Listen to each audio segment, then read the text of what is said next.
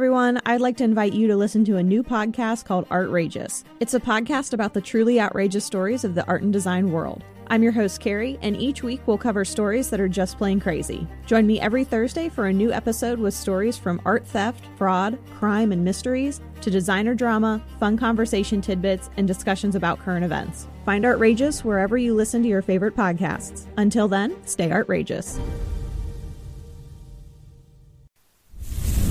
Stoveleg Media, igniting conversation.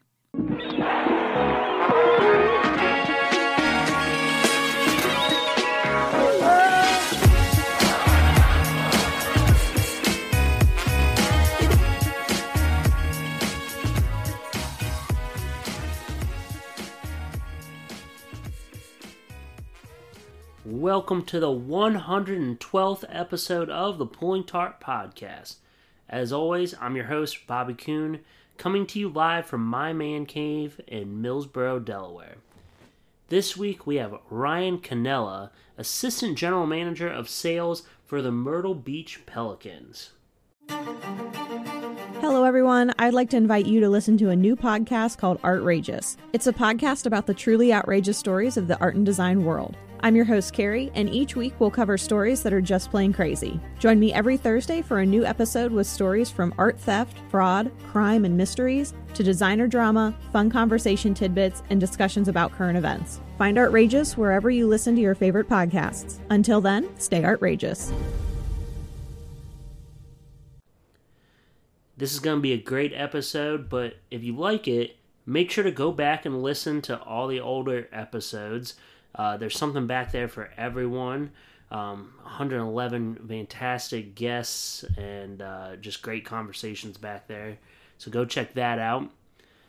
I want to give some shout outs here soon. Um, easiest way to get one is drop a rating and comment on Apple Podcasts. That helps drive us up the charts, helps things on the business end a little bit, and turns more people into listeners and members of the TARP crew. So, uh, yeah, go drop a rating and comment on Apple Podcasts.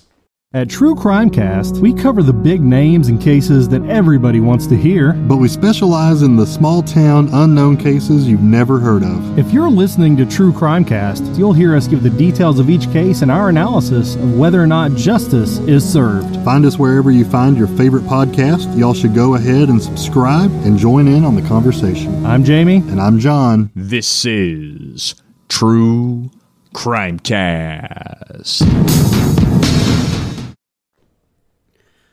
Also, make sure to go follow the designated Twitter account for the podcast at Pulling Tarp Pod. That's where you can find all up to date news about the Pulling Tarp podcast and reach out about becoming a guest as well. Um, that's where businesses can reach out to become sponsors uh, if they're looking for a unique marketing opportunity. Um, wouldn't wouldn't take much at this at this rate. Um, so go ahead and uh, and follow that um, at Pulling Tarp Pod. And also, if you really want to, you can follow me on Twitter personally at it's R A Coon. That's I T S R A C O O N. Uh, we do have some merchandise. You can uh, get Pulling Tarp Podcast stickers, coffee mugs, and wall art. Uh, you can find that um, on the Pulling Tarp Podcast Twitter account in the link tree in our bio. Um, or you can go to teepublic.com. That's T E E P U B L I C.com. With all that being said, let's chat with Ryan Cannella.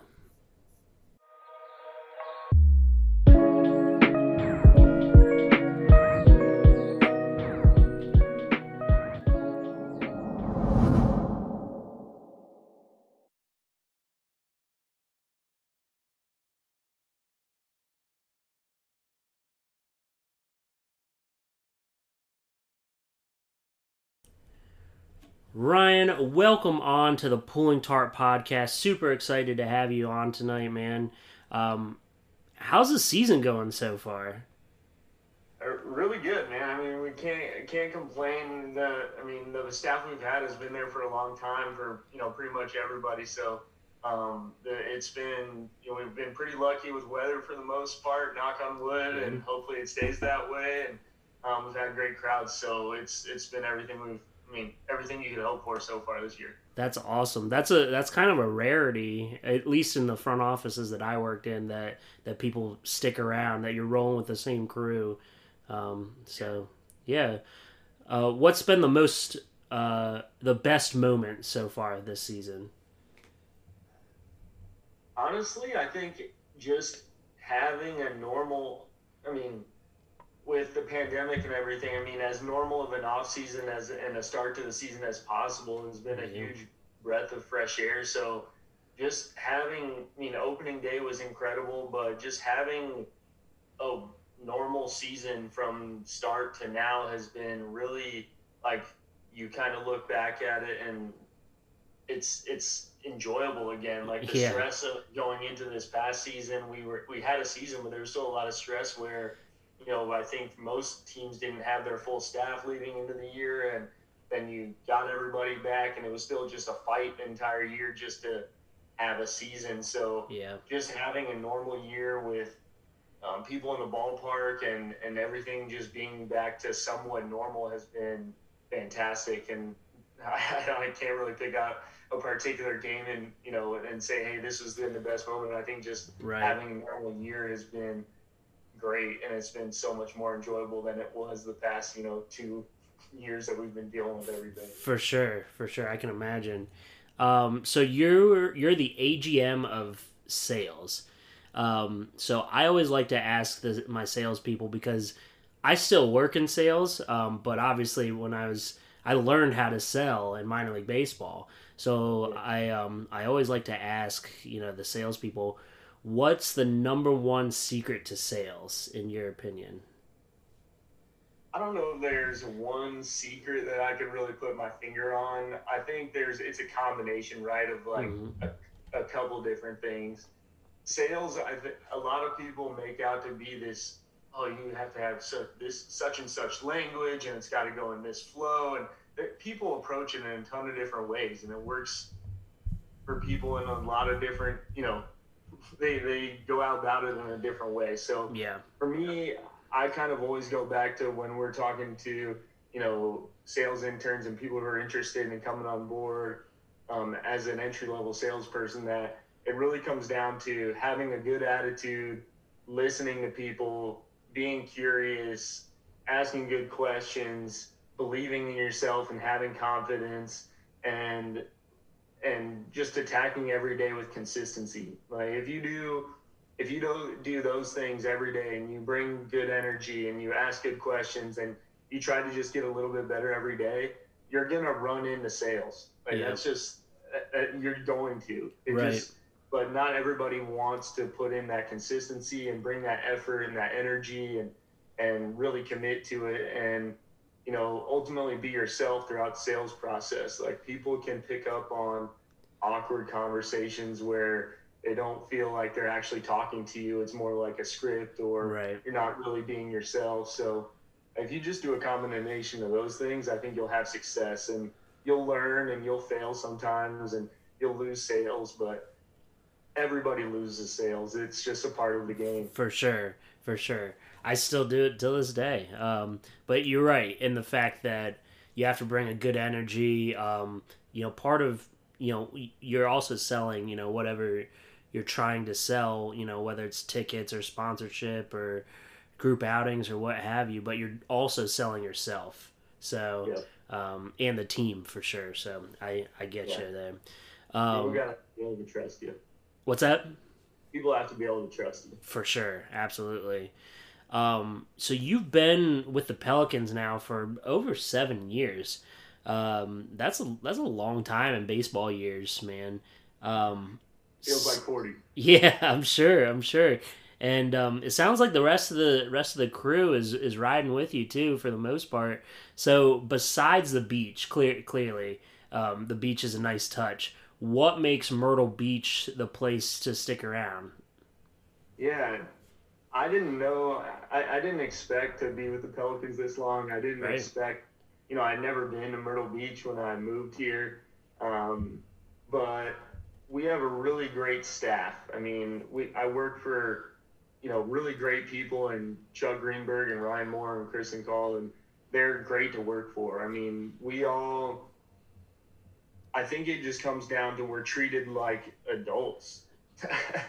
I mean, Yeah. we we are given a task to complete, and there are questions asked along the way on you know why we're attacking our job in certain ways, right? And and it's not in a questioning way. It's a, it's in a just trying to understand how we're thinking about the problem and how we're talking attacking the you know the goal or the the issue at hand and um, I think just working with the the people that are there we've got a great chemistry where everybody trusts each other we know that things are going to get done and you don't have to ask twice about it. It's just all happens and we work really well together. And you know I think that's just a rarity in in business in work in general. Like we're lucky to be with the people that we work with and we have a great environment where the weather is fantastic. The um, summers are great with people coming to town and you know enjoying their vacations. And at the same time we've got a great local base that you know shows up for games and and everybody kind of understands the, the area we live in but you've got the beach you've got golf you've got great weather you've got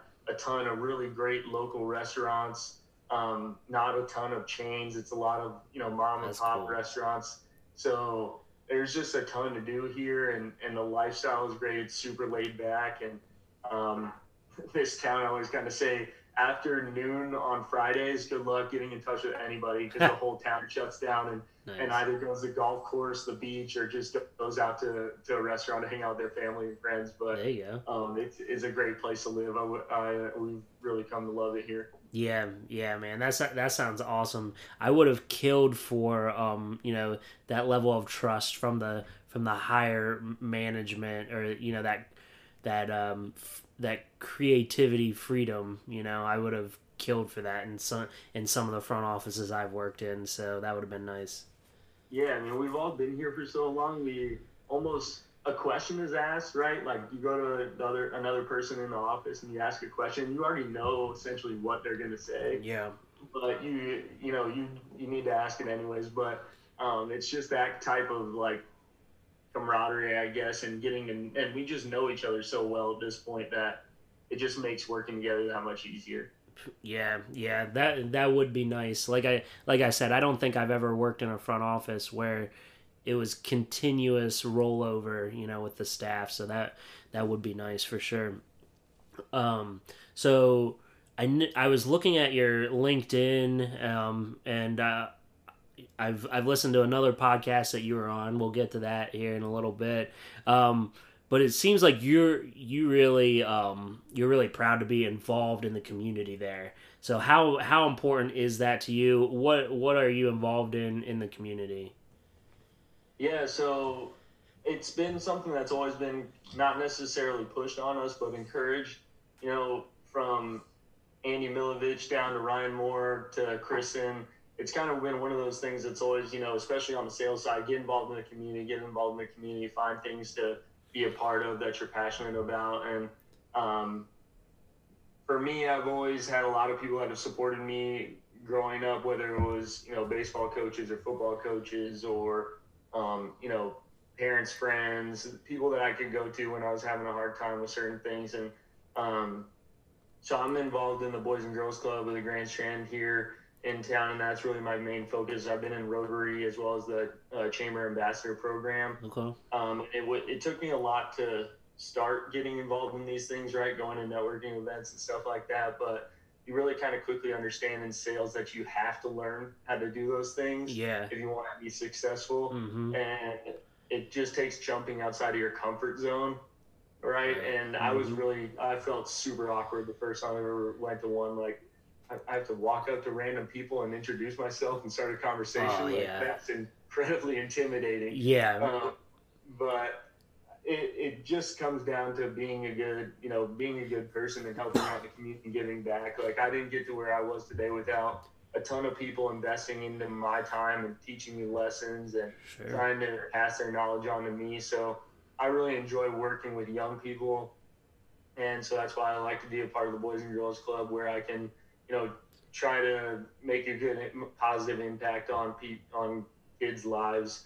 Um, awesome. Because, you know, it's it's all fun and you know, you get, you're at that age where everything's just a game and you're just enjoying life, right? But Yep.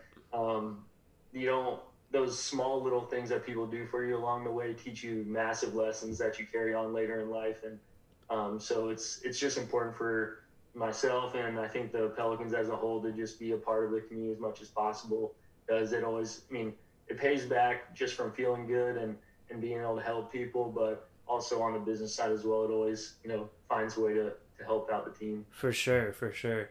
Whenever I think of like, you know, being a part of like the Boys and Girls Club, I always think of that movie with Paul Rudd in it. Um, what's that? What's that movie called?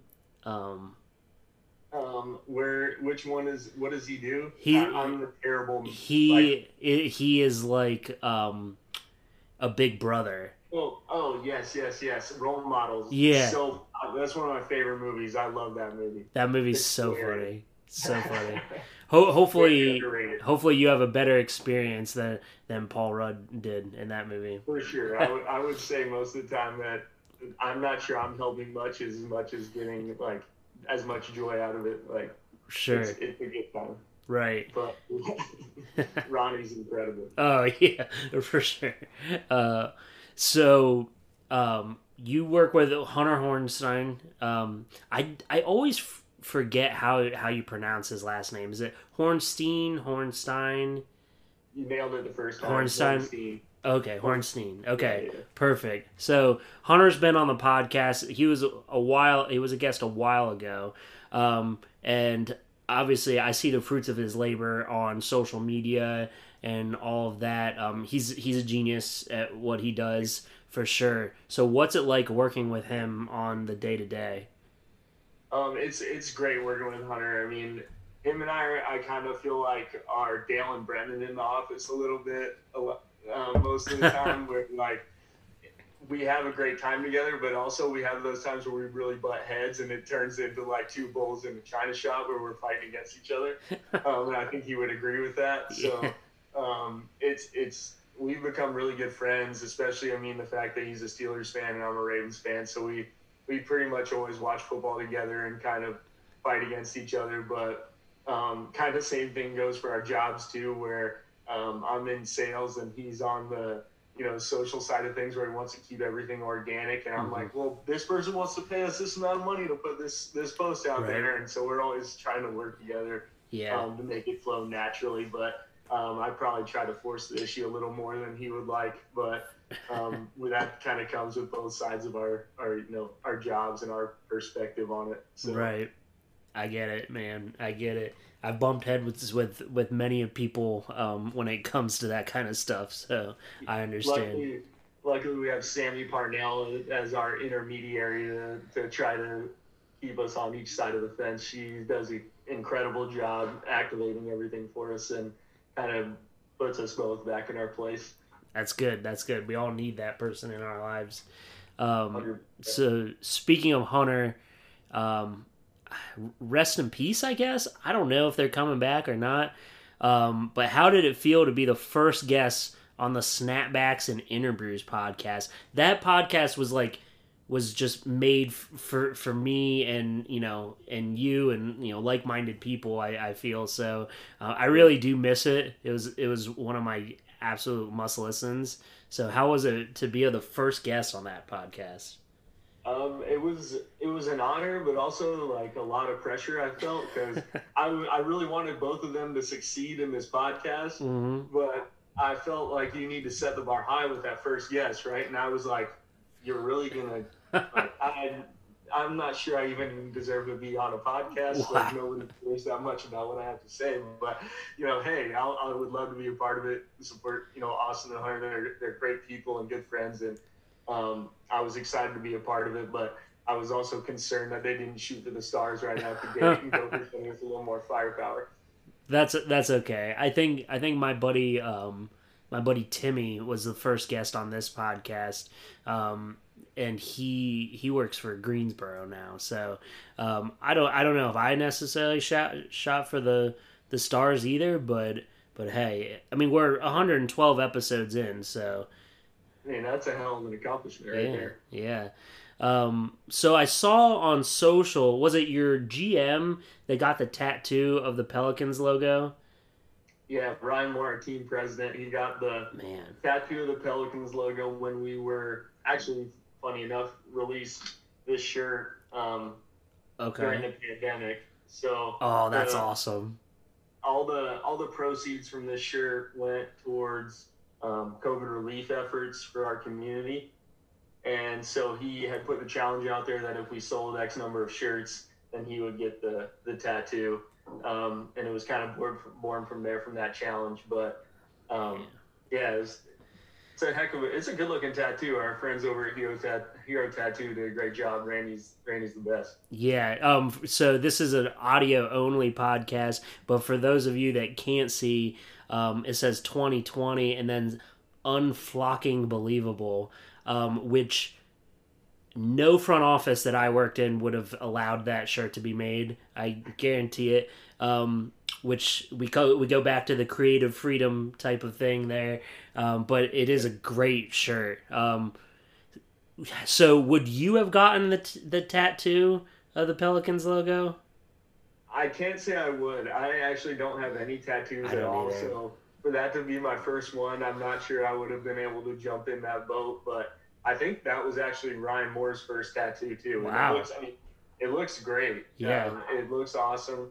Um, but I'm not sure that I would have had the the um, gut to to do it. I guess. Yeah, yeah. I mean, I know Austin has a Otterbots tattoo, but he's also tatted up. So, um, and, and he got to he got to birth that that brand too. He did. I mean, like Ryan birthed the Pelicans, you know. This so is true. This is a little true. bit more sentimental attachment when you come up with the brand, I guess. yeah, for sure. Uh, so, I I live in Birdland. Um, I'm in Delaware right now, 30 minutes away from the Maryland border. I worked for an Orioles affiliate. Was my it was my last team. Um, so I know you're an Orioles fan. As an Orioles fan, what do you think of their near future? Will they be contenders anytime soon? So I've thrown this out there a couple times to Hunter and a few folks on our staff. I'm super bullish on the Orioles. I think they're going to be the 2025 World Series champions. You can book it. It's done. I'm with you. Um, I really am a big fan of the talent that they have coming up through the Mhm. system.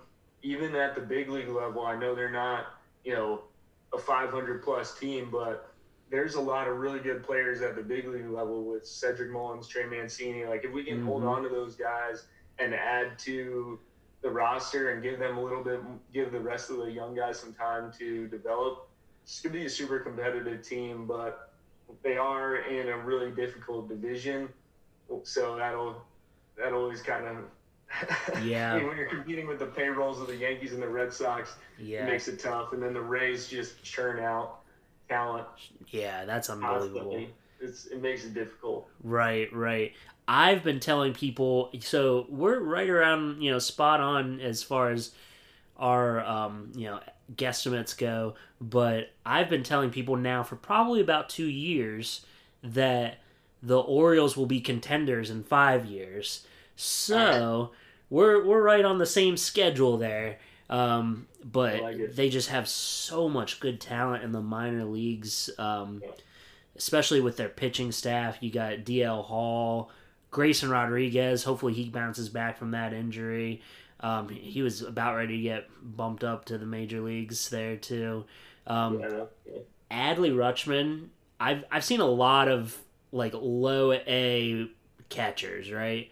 And Adley Rutschman is just like a god amongst men. Like he's he's so he's got a great approach at the plate, um, but he's also the best defensive player I've ever seen. Like as far as catching goes. It is so frustrating. One of the things that I was most disappointed about with our season being canceled a couple years ago was the fact that um, with the season being canceled and the Pelicans going from high A to, to low A, I completely missed Adley and Grayson at playing against the Pelicans. I was so frustrated with that. I was excited to see them, and then this year I miss Heston Kjerstad, where he just was on the DL for this whole period of time. We only have Delmarva one time this whole season, Yep. and he literally got activated two or three days after after Right. Delmarva came through town. It was so so frustrating. Yeah. But it's exciting to see them do well. Yeah, It's great. I'm gonna go head over there and see him here soon. So um, I gotta catch a game here. Um, Yeah. But uh, so you're also a Ravens fan. I, I gotta ask. I so I remember. I, well, I just listened to the Snapbacks and Interbrews uh, episode that you were on. What's the connection with you and Baltimore again? Yeah, my whole family, my mom and dad, um, they grew up in Joppa, Maryland.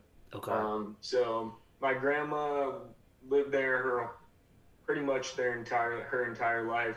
I still have some family up in Mar- in Maryland too, just north of Baltimore. okay. Um, so my whole family has been all Baltimore sports fans, so it's kind of born into it, and I've stuck with it ever since. I mean, I'm from Colorado. I grew up in Colorado, so I do like to, you know, see the Colorado teams do well too. But Right. if the Broncos are playing the Ravens, I hope the Broncos lose by 50. all right, all right, fair enough. Uh, you saw the Ravens play in the Super Bowl, and this was the Super Bowl that the lights turned. That was right after halftime, like in the third quarter, right? What was it like watching that game live?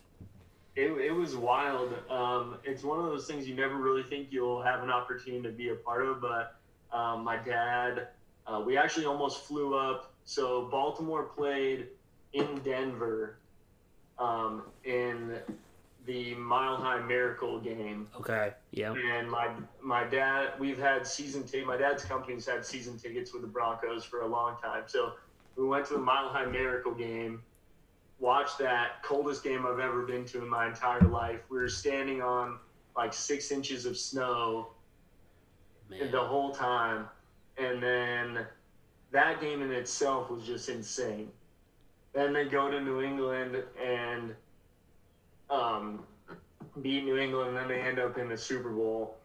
And my dad, like my dad, the night that the Baltimore beat New England, his brother called and said, "Hey, I'm buying tickets to the Super Bowl right now. Are y'all coming?" Oh, And man. so my dad just spurred him on, was like, "Yep, we're doing this. We're going to New Orleans." So um, we went down there, and it was an incredible experience. I mean, they've got all kinds of stuff leading up to the game that Oh, you yeah. can do um, and be a part of. And the Ravens, um, like fan, one of the Ravens fan clubs lined up this pregame party and march to the Super Bowl, and we spent the day on this um, riverboat in New Orleans with uh, cool. Brian Billick and a couple other Ravens greats. That's cool. Um, and then we had a 52 block march from where that boat docked to the Superdome in honor of Ray Lewis. And it was this massive crowd of people just walking through New Orleans towards the Superdome. And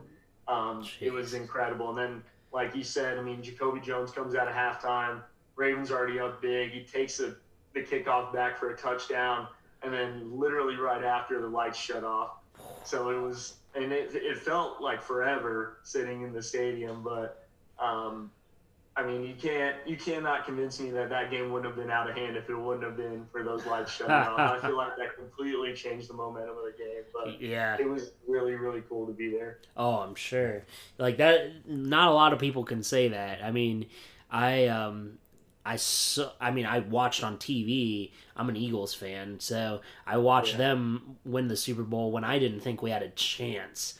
Um and I like I nervously drank a dozen beers at least, like just just because I was so nervous. Um, but man, that that does sound awesome. It sounds incredible. Yeah, Um, you, won't, you won't nervously drink 12 beers in the, at the Super Bowl. They were like 16 Right. pop. So Exactly, exactly. I'm sure. Don't Um, do that prior to. It is Joe Flacco elite. No, I would not call him elite. It was that Super Bowl run an elite run? Sure, you can Yeah. take that little that playoff run and say he was elite for those Right. you know games for 100. percent He was lights Yeah. out. But You can say the same thing about Nick Foles. Exactly. Yeah. So, all right, all right, we're on the same page. Athletes, right? Like sometimes they just get hot. Yeah, yeah. Joe Flacco's a god around here. Uh, I oh, mean, yeah. I'm in I'm in Delaware, and then you know you go over to Maryland, and oh, geez, yeah. I love Joe. Always will love Joe. I mean, Is he retired yet, or is he still playing? he's still riding the checks out in New York. I think. Okay, he's second or third string in the way. in the jet. Okay, all right.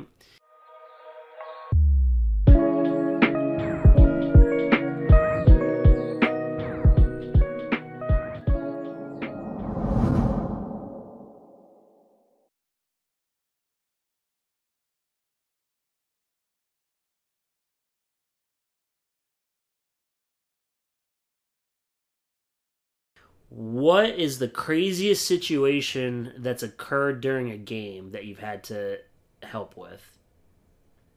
So I don't know how crazy it is, but I felt terrible after the fact. So we had a massive storm hit and take the tarp off, and we're trying to get in the last little bit of the game. And I don't know if it was a playoff game or something, but there was like a lot of pressure riding on this game. Okay. And so we get the tarp off, and then a couple of us stayed on the field, you know, to help out and just ask the grounds crew, you know, what do you need help with? Let me know. And and for whatever reason, our head's ground head groundskeeper asked me to help him paint the foul line, like repaint the foul line Okay. on the third base side. And we were going into either extra innings or the, the ninth inning. And the Pelicans were down by like a run or two. And so I, I laid the line out like I thought I was supposed to. Yeah. Well, he gets, he starts painting it, and it's not till he's like halfway, three quarters of the way down the line. I'm like, this is not straight, and it's not even, it's on the wrong side of the bag. Like this Oh. line is on the complete wrong side of the bag. Oh no. And so I'm just praying that this does not come into affect the game yeah. whatso- whatsoever. And of course, one of the Pelicans players goes to lay down a bunt. I'm like, this is a night. This is a nightmare situation. and and he goes and he gets the ball down the third baseline, third base side. Luckily, it didn't come close enough to the line where it made a difference. But there was a few seconds there where I had an absolute heart attack, where I thought that the umpire, like this whole thing, was gonna unravel, and the umpires and the coaches were gonna get in this huge argument. It was gonna be like, who the hell laid this line? right. And yeah, it was it was it was really nerve wracking. that's that's really funny. Um, on one of my past episodes, I had our grounds, our head groundskeeper in Beloit on at the time, and his wife went into labor um, to have their first child, like right right when gates opened or, or like right before first pitch and he had to, he had to jet. And he was a one man show that year. Like he didn't even have an assistant. And so he let his game day guys like take care of the field to get it ready. And so he he went to the hospital and I'm the I'm the PA announcer. I'm the media relations guy and the PA announcer. And I'm doing my pregame reads and I I look up and I'm watching these guys paint the batters boxes, and I was like, that that doesn't look right. Like, cause, cause, so you know, like the the stencil, like the tool they use to to do the Yeah. boxes. Well, the one guy did it on the outside of the box, and then the other guy did it on the inside. So they're two completely different sizes. And I'm watching this happen from the press box, and I was like, "Oh boy, I don't, I don't know what's gonna go on here. Like, is the game gonna be delayed or what?" And pitchers warming up, and and so the umpires call both managers out, and they're like, I, I, it was actually a pretty crowded night, uh, oddly enough, in Beloit. That doesn't really happen that much, but so I couldn't hear what was going on, but I, I just see like you know facial expressions and hand gestures and and like they're like well what are we gonna what are we gonna do like the groundskeeper's not here like he had to leave to go to the hospital he's having a baby and so like our our uh, manager just who's now AAA manager for for the A's. Um, he he just kicks dirt over top of the lines. he's like, "Let's play ball." It's what it is. All right, it's going to affect both teams the same. all yeah, he's he's like he's like. After after two or three batters, like they're not those lines aren't going to be existence in, anyways, you know. yeah. So that's pretty funny though.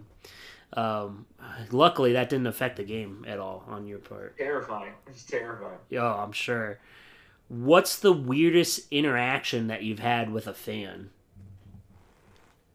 So weirdest, or, or I'll, I'll take it in kind of a cringy way. Okay. Um, I had a one of our one of my clients text me about something, and I went to text back like the thumbs up emoji, Uh huh. but accidentally hit the kissy face and Oh. hit send.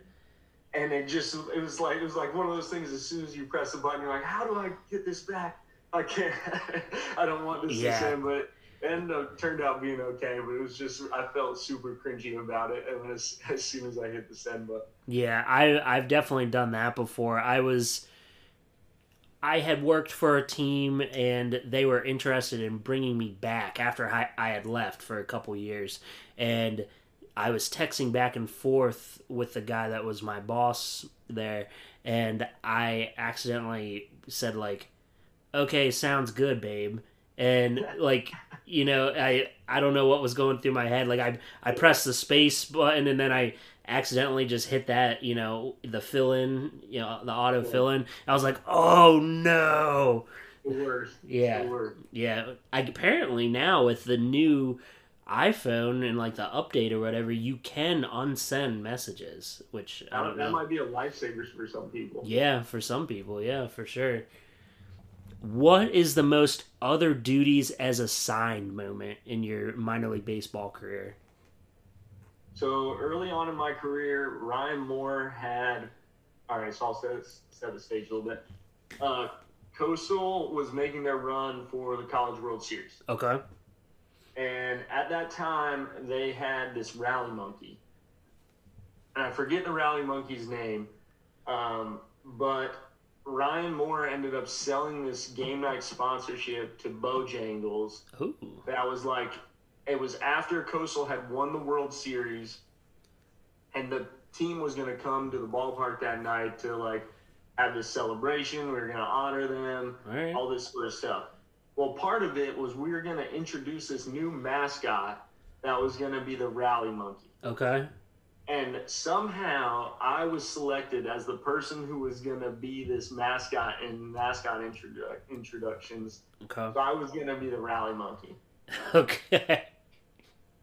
And I don't know what I did to make everybody feel like I would be the best rally monkey option, but apparently it stuck. Um, so I had to get in the rally monkey costume and get in the Bojangles car and be driven out onto the field prior to the game and be introduced with the College World Series team as the rally monkey and run around the field. So there's the closest I've ever been to a college baseball national championship, I uh, guess. As a rally monkey. All right. Man. Do you have any, you know, crazy tarp stories? I can imagine being close to the beach. I don't know. Yeah, I mean, we've had some really difficult ones. I think the one that sticks out the most was one that we had um, pre-game. It was like we put the tarp on. We're waiting out a storm. Hadn't played a single inning. Just people sitting in the ballpark waiting for. Well, the sun ended up clearing. At, you know, coming out. Storm clears up, but it had poured down rain. Poured, just dumped water on this tarp and there was a lot of stuff going on pregame where we only ended up having, I think, maybe you know, eight people out on the tarp, eight, ten, like Oh. not not enough, Okay. and especially for how much water had dumped on this this tarp, and we go to dump it and run all the you know all the way out to right field, and we get about halfway, and we.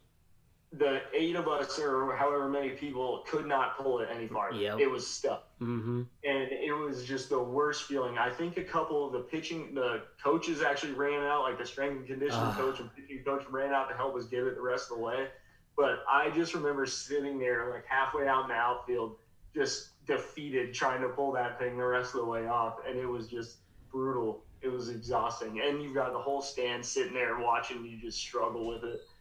Stuff. That's the worst. I mean, in in Beloit, like we regularly pull tarp with like four or five people. So I, I definitely feel your pain. When I got to Delmarva, I was like, I was like, oh man, we got we got ten people. Okay, okay. Yeah, yeah. No, it was pulling tarp with not enough people is awful. Oh, it's the worst for sure. I remember there was one time I was not a part of this tarp because I was asleep. So failure on my part. But to be fair, it was like Andy Milovich had um, was over at the gym. There's a gym right across the street from the ballpark, Okay. and a massive rainstorm came through apparently at about like 5 a.m. Okay.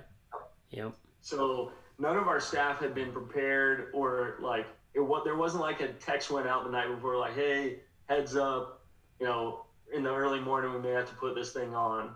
No. Well, 5 a.m. rolls around, and he's sending out text messages to the staff like, "We need to get to the ballpark now. Like this massive storm's about to hit us," and he ends up just pulling people from the gym, like grabs as many people as he can from the gym, and they run over to the ballpark and get the tarp on the field. Like I think only a few people made it in. Are you um? What do you got in the cup? Any? I th- heard you're a mixologist. Um, I've got uh, so Ryan Moore turned me on transfusions, and that's that's basically everything I go with. What's that? funny. It's um, ginger ale, grape juice, and vodka, and it is fantastic. Okay, that does sound pretty good. It's good in the morning, in the evening, any time of day. You can drink it all the time. It's awesome. All right, all right. So that's that's all. That's what you go to now. Yeah, I'm, I'm hooked on them right now. I'm sure I'll wear myself out of them in no time, but uh, for right now, that's what I'm sticking with. Okay, okay. Yeah, I just listened to the Snapbacks and Interbrews show where you guys were drinking screwball and something else. I don't know. That was a whole day. That that, that episode maybe needed to be pushed to recording another, the next day, but we made it through it. Okay, okay. I I love screwball just to sip on, but also have you had the uh, Hershey's like Yuengling Porter?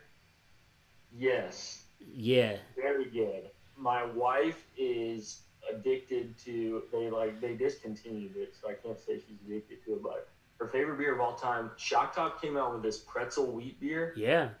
and it was awesome. We loved that one. It was it's kind of similar to that Yuengling Hershey, Hershey one. That's Okay. made me think. Well, if you mix the Yuengling Hershey Porter with the um the screwball, it's All right. it's pretty good. It's really only good like in the winter time, obviously, because it's like a heavy drink, Yeah, yeah. but but it's pretty I like good. that. Yeah. I'm gonna have to try that. Yeah, yeah. Um, all right, man. Only got a couple more questions here.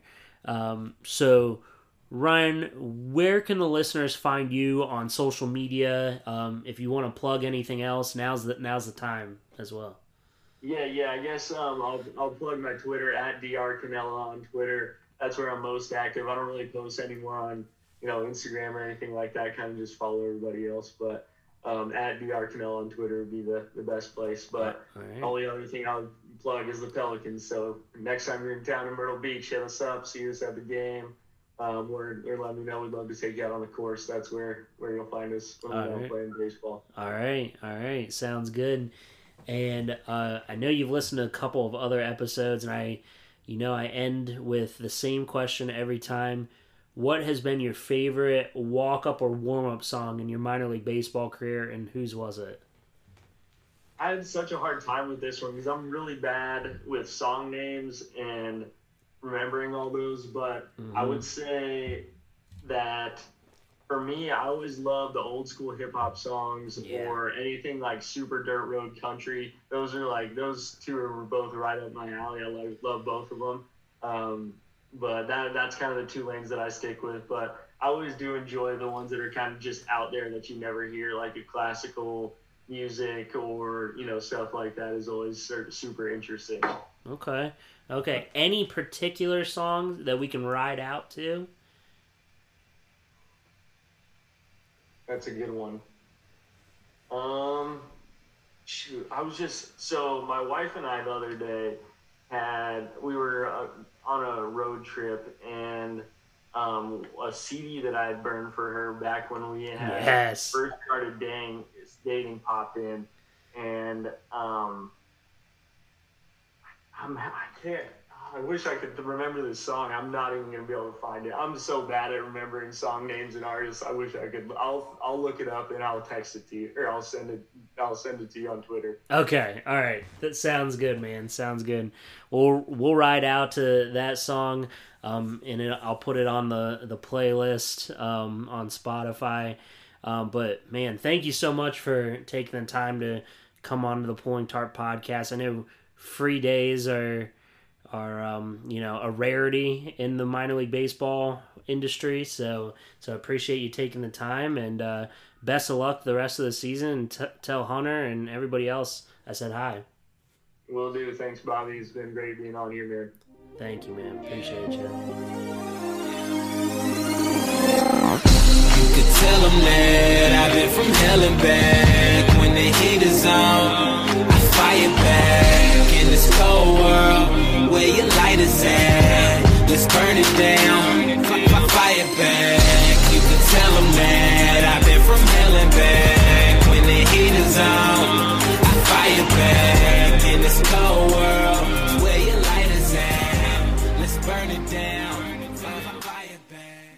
You've listened to the Pulling Tarp Podcast, distributed by Stoveleg Media. Make sure you check out our page at stoveleg.com to learn more about Bobby and the rest of the show. Stoveleg Media, igniting conversation. Hello, everyone. I'd like to invite you to listen to a new podcast called Artrageous. It's a podcast about the truly outrageous stories of the art and design world. I'm your host, Carrie, and each week we'll cover stories that are just plain crazy. Join me every Thursday for a new episode with stories from art theft, fraud, crime, and mysteries to designer drama, fun conversation tidbits, and discussions about current events. Find Artrageous wherever you listen to your favorite podcasts. Until then, stay outrageous. At True Crime Cast, we cover the big names and cases that everybody wants to hear. But we specialize in the small town, unknown cases you've never heard of. If you're listening to True Crime Cast, you'll hear us give the details of each case and our analysis of whether or not justice is served. Find us wherever you find your favorite podcast. Y'all should go ahead and subscribe and join in on the conversation. I'm Jamie. And I'm John. This is True Crime Cast.